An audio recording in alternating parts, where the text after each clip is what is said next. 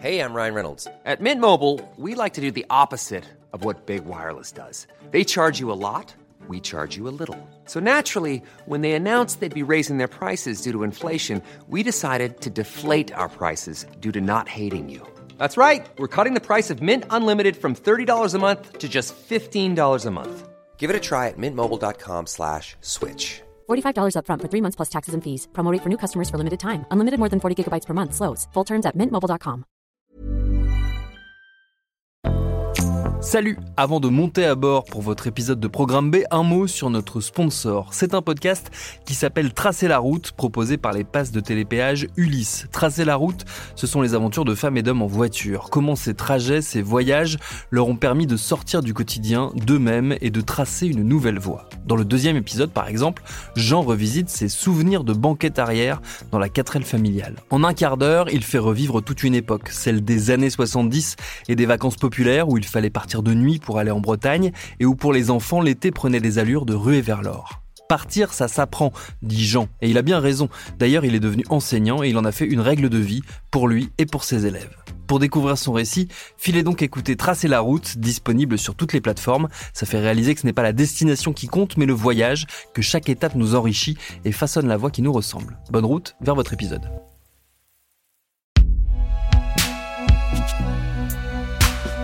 Binge Audio présente Salut, c'est Inès Guiza. Des réunions non mixtes, euh, racisées, c'est quelque chose d'inacceptable. C'est profondément euh, scandaleux. Les gens qui se prétendent progressistes et qui distinguent les gens en fonction de la couleur de leur peau nous mènent vers des choses qui ressemblent au fascisme. Ça, ça c'est un naufrage politique. C'est une attaque frontale contre les valeurs de la France et contre ce que nous sommes. Voilà ce que vous avez peut-être entendu ces dernières semaines. La cible de temps d'indignation, ce sont les réunions non mixtes. Des temps de discussion ou des ateliers dans lesquels s'exprime une minorité, ou du moins une partie de la population qui s'estime opprimée ou victime de violences parce qu'elles sont qui elles sont. Des personnes racisées, en situation de handicap, des membres de la communauté LGBTQ ou les femmes, par exemple. Les personnes considérées dominantes dans la société, elles, ne sont pas conviées à ces temps d'échange. Mettre une partie de la population à l'écart de discussions au nom de l'égalité, l'argument ne tient pas pour les détracteurs des réunions non mixtes, mais pour les participants et participantes, ces moments d'échange font évoluer la société ou au moins offrent un espace de liberté et de sécurité à celles qui assistent à ces réunions. Nous, on a décidé de mettre le débat politique de côté pour donner la parole aux principales concernées et comprendre l'importance qu'ont les réunions non mixtes pour celles qui y participent. Bienvenue dans Programme B. Les réunions non mixtes ne datent pas d'hier. Elles existaient pendant la Révolution française quand on excluait les femmes des débats politiques. Dans les années 60 aux États-Unis, ces types de réunions sont souvent mobilisés au sein du mouvement pour les droits civiques afro-américains, puis vient l'après-mai 68 et le mouvement de libération des femmes. De nombreuses réunions non mixtes y sont organisées. C'est donc un outil ancien mais aussi très actuel. La première personne à nous en parler, c'est Géraldine Duteil. Elle a créé Les Frangines, un réseau de femmes entrepreneurs en milieu rural dans lequel s'organisent des réunions non mixtes et je lui ai demandé simplement pourquoi avoir eu besoin de ces réunions parce qu'on avait des préoccupations qui étaient les nôtres, en fait, et on se retrouvait dans les mêmes problématiques et sans jugement sans devoir se justifier euh, de, la moindre action qu'on mène. Et, et, du coup, on avance beaucoup plus vite euh, dans notre cause. Si on peut appeler ça notre cause, en fait, hein, puisqu'on ne l'a pas choisi, en fait. C'est euh, juste, on s'est retrouvé là avec des problématiques de femmes entrepreneurs isolées en milieu rural. Quand on est une femme, on est moins prise au sérieux, surtout à la campagne, alors qu'on va être beaucoup plus prise au sérieux quand on est un homme on s'impose euh, plus facilement.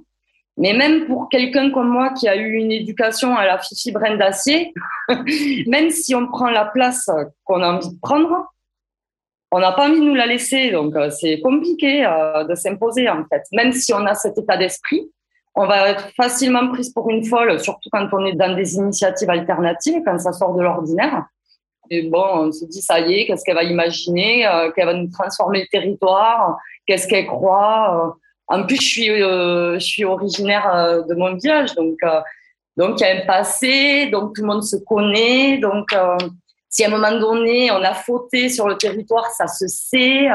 Et ça nous suit, quoi. Dès le départ, j'ai eu une lettre anonyme et quelques menaces parce que, bon, être féministe, c'est pas terrible, mais en plus, quand on défend le monde environnemental, l'ours dans les Pyrénées, les jeunes et l'écologie, alors là, en plus, on voudrait tout leur révolutionner, quoi. Pour qui je me prends, en gros, quoi. Donc, le fait de se retrouver entre nous, ça nous a apporté énormément, que ce soit d'un point de vue euh, mental, euh, professionnel, euh, organisationnel, etc.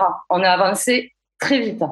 Ces réunions ont été euh, très bénéfiques dans le sens où elles se trouvaient en contexte euh, Covid, donc de confinement, et où on se retrouvait à ramer au niveau professionnel, et après aussi, d'un point de vue mental, euh, pour garder euh, le cap et pas baisser les bras, on a pu euh, les unes et les autres prendre le relais pour pas tomber dans la dépression, pour se revaloriser et avoir des retours positifs de la part des copines en fait. Et comment elles se passent ces réunions concrètement? Est-ce que vous avez des, rituels? Enfin, Est-ce qu'il y a des, temps précis dans la réunion ou est-ce que c'est libre? Le rituel, c'est justement qu'il n'y ait pas de, règles ni de contraintes.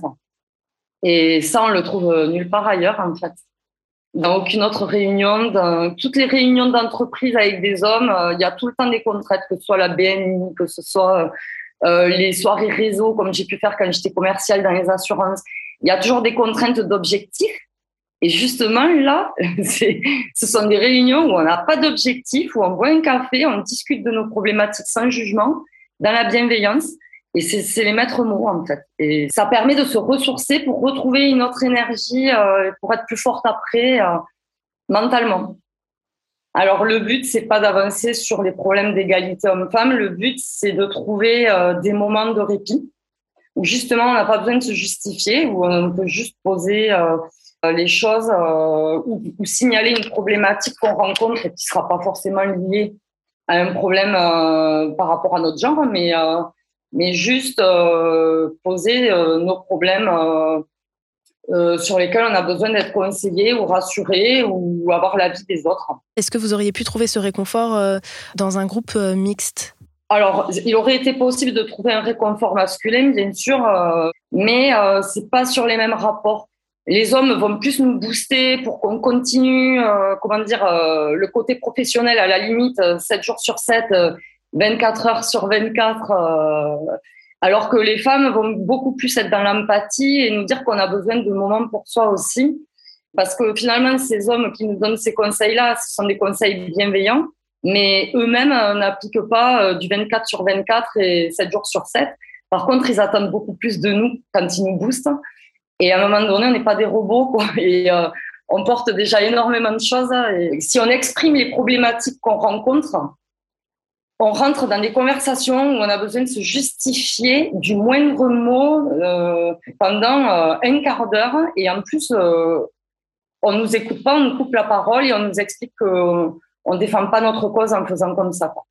On nous explique comment on doit défendre notre cause, en fait. Et ça, c'est insupportable, en fait dans les réunions euh, justement d'organisation de l'association pour fonder le tiers-lieu, dès qu'il y a eu un sujet qui touchait un petit peu euh, aux problématiques euh, des femmes, ben en fait, les hommes de la réunion, ils prenaient ça comme une agression.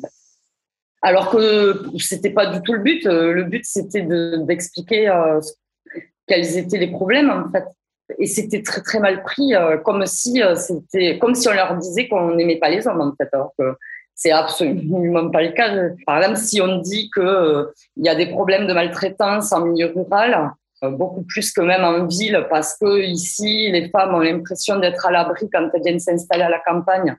Au contraire, elles s'isolent et elles deviennent des proies.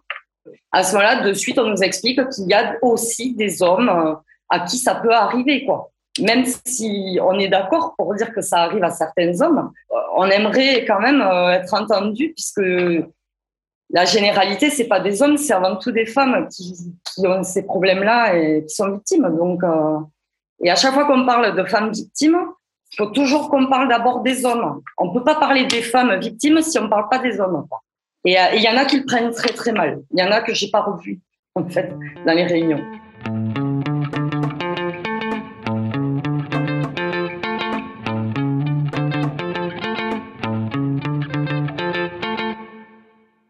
La question que je me pose, c'est à quel moment on peut différencier les groupes de parole euh, des réunions non mixtes?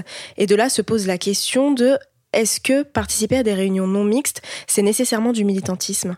Pour ma part, c'est pas du militantisme, mais c'est de l'engagement. Parce qu'on dépend de personne en fait, mais euh, je suis dans aucune association féministe, donc euh, c'est, j'ai pas décidé non plus d'être une femme et d'avoir un combat à mener. C'est comme ça, juste je suis une femme, j'ai envie de prendre ma place. Je me suis jamais freinée pour euh, m'exprimer. Par contre, on n'a pas toutes eu cette éducation. Il y a beaucoup de femmes qui s'expriment beaucoup plus facilement dans les réunions non mixtes que dans les réunions mixtes, puisque sinon, les, en réunion mixte, les, les hommes euh, ont eu une éducation, ils se sont jamais freinés pour s'exprimer, ils prennent beaucoup plus de place, et du coup, on n'avance pas parce que les femmes, en fait, doivent se justifier, ou alors, euh, du coup, comme ça devient assez assez stressant puisque c'est des conversations où on monte le ton. Finalement, si on n'arrive pas, quand moi par exemple, j'arrive pas à en placer une, c'est vrai qu'au bout d'un moment, je suis obligée de monter le ton pour me faire entendre. Du coup, le ton monte et il y a beaucoup de femmes qui n'aiment pas parler euh, dans des circonstances comme celle-là. Du coup, elles s'expriment pas.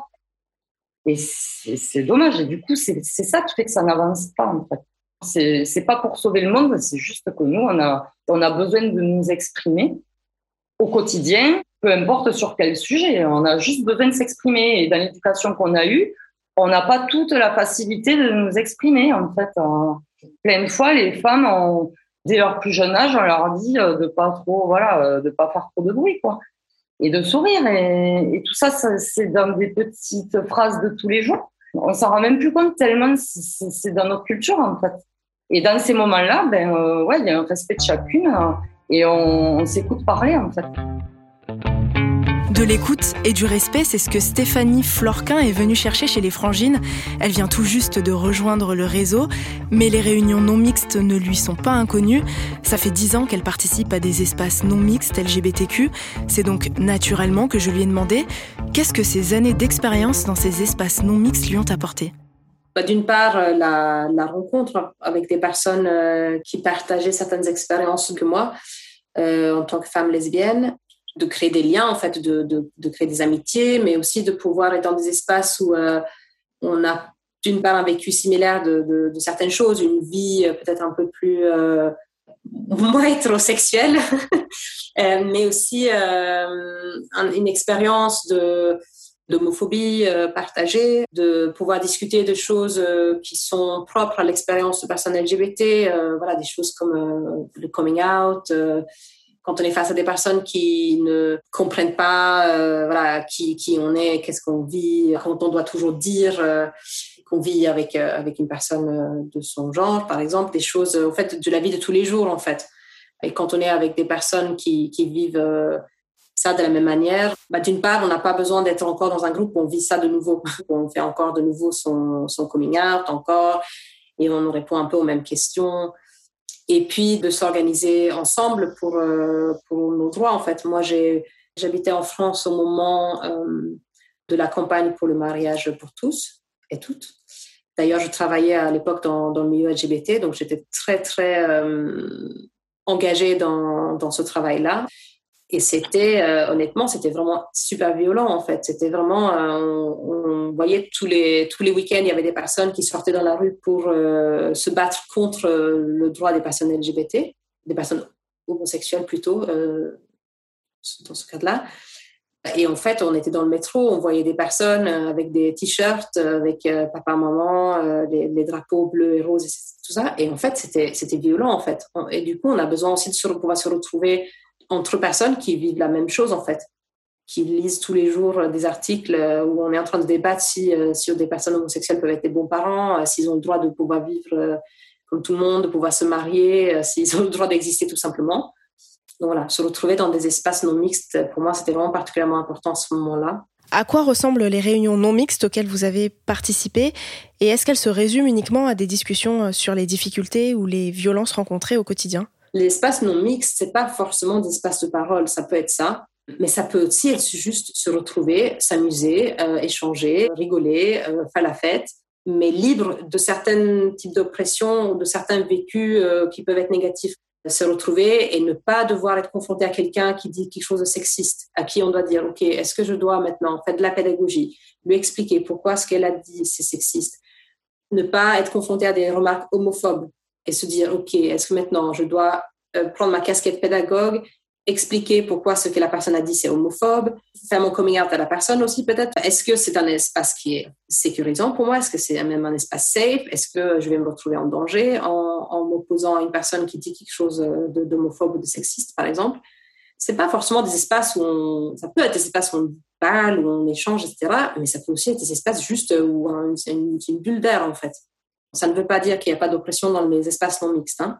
Euh, il y en a évidemment, il y a des hiérarchies entre des personnes, il y a, du privilège, il y a plein de choses aussi dans des réunions non mixtes, mais en tout cas, euh, une liberté de certaines oppressions en fait. Chaque moment n'est pas pas le même en fait. Il peut y avoir des moments qui sont chouettes, des moments qui sont moins chouettes. Euh, c'est pas parce qu'un espace est non mixte que de fait il est euh, de fait on s'y sent bien. Mais généralement, moi je me sens je me sens généralement bien dans des espaces non mixtes euh, et je me sens voilà, ressourcée, euh, je me sens plus ressourcée pour pouvoir euh, faire face avec calme et pédagogie dans d'autres espaces, en fait, à des commentaires dans d'autres espaces, à du sexisme, à de l'homophobie, pour pouvoir faire des interventions au milieu scolaire pour déconstruire l'homophobie, par exemple. Voilà. Donc les moments de non-mixité nourrissent aussi les espaces mixtes. En faisant des constats entre personnes partageant un certain vécu, on peut analyser, on peut arriver à analyser euh, des expériences comme n'étant pas individuelles, comme n'étant pas de, l'ordre du privé, euh, mais comme étant plutôt un résultat d'une oppression systémique. Et du coup, on peut ensemble commencer à, trouver des, solutions. Et, ces solutions-là, on peut les apporter dans des réunions mixtes. Nous, on s'est retrouvés entre femmes lesbiennes. On a fait le constat que, euh, que XY. Et on aimerait bien votre soutien même pour changer ça euh, où nous, on aimerait bien mettre en place euh, telle activité. Donc, par exemple, euh, à, Bruxelles, dans le milieu féministe, on a organisé la grève du, du, 8 mars.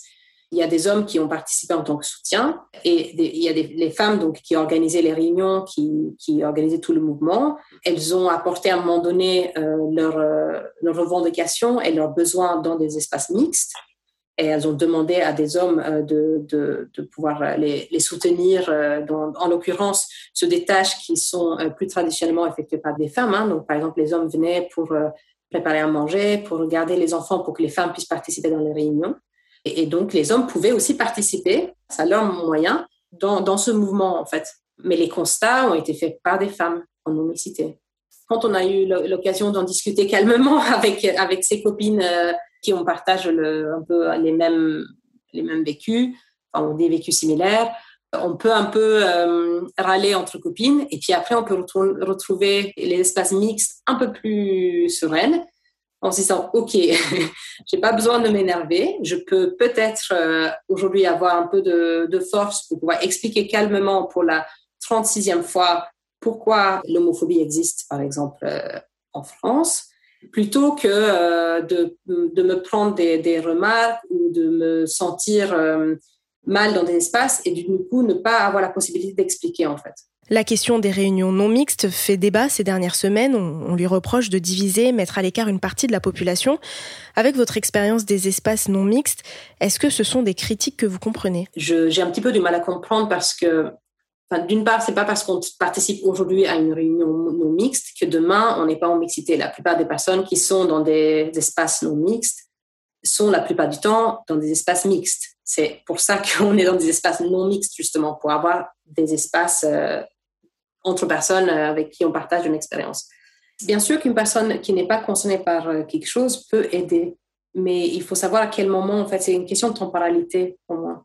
Par exemple, une personne hétérosexuelle peut très bien soutenir euh, le mouvement LGBT et les droits LGBT et peut peut-être en théorie comprendre un certain nombre de, l'oppression, mais c'est différent de comprendre intellectuellement une oppression que de la vivre.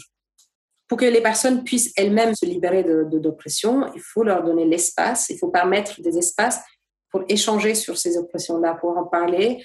Euh, et là, on peut faire appel à des alliés, à des alliés qui ne vivent pas les mêmes oppressions, et on peut leur dire, écoutez, nous, on a fait ces constats-là, est-ce que tu peux nous soutenir? Le débat autour des réunions non mixtes se concrétise. Le 1er avril, le Sénat a adopté à l'unanimité un amendement au projet de loi contre le séparatisme. Cet amendement permettrait au gouvernement de dissoudre une association qui organise des réunions non mixtes basées sur une couleur de peau, une origine ou une religion. Ce sera à l'Assemblée nationale de valider ou non cet amendement. Merci à Géraldine Duteil et Stéphanie Florquin pour leur témoignage. Programme B, c'est un podcast de Binge Audio préparé par Lauren Bess, réalisé par Mathieu Thévenon. Abonnez-vous sur votre plateforme ou votre appli de podcast préféré pour ne manquer aucun épisode. Instagram, Facebook et Twitter. À demain pour un nouvel épisode. Paris Hilton, Alizé, Justin Bieber, Samina Seri, Geneviève de Fontenay. Oui, ok, vous les connaissez, mais est-ce que vous les connaissez vraiment Vraiment? Bien souvent, on croit savoir deux, trois trucs sur ces personnes, mais en fait, leurs histoires sont bien plus complexes qu'on veut bien nous faire croire. Avec des vies faites de drames, de traversées du désert, de peine et même de trahison. Oui, même de trahison. Tout ça, vous le découvrirez en écoutant Connaissez-vous l'histoire sur toutes les plateformes.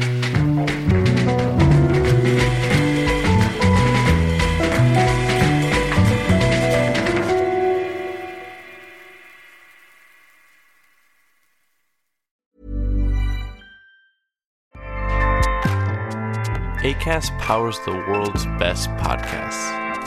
Here's a show that we recommend. This is Roundabout Season 2, and we're back to share more stories from the road and the memories made along the way. We're talking rest stops, if we're stopping to get gas. You will be timed. you will be for sure. Misguided plans. I grew up in the city, so I have like you know, a healthy fear of real extreme darkness. this was like wilderness. A lot of laughs. Y'all weird, but you, yeah, you, you were different. Like you were real different, bro. I can't really put my finger on it. And so much more. Just goes to show that unexpected yeah. things sometimes are the best when it comes to a road trip. Roundabout Season 2, presented by Nissan, is live now with new episodes rolling out every Thursday. Listen and subscribe wherever you get your podcasts.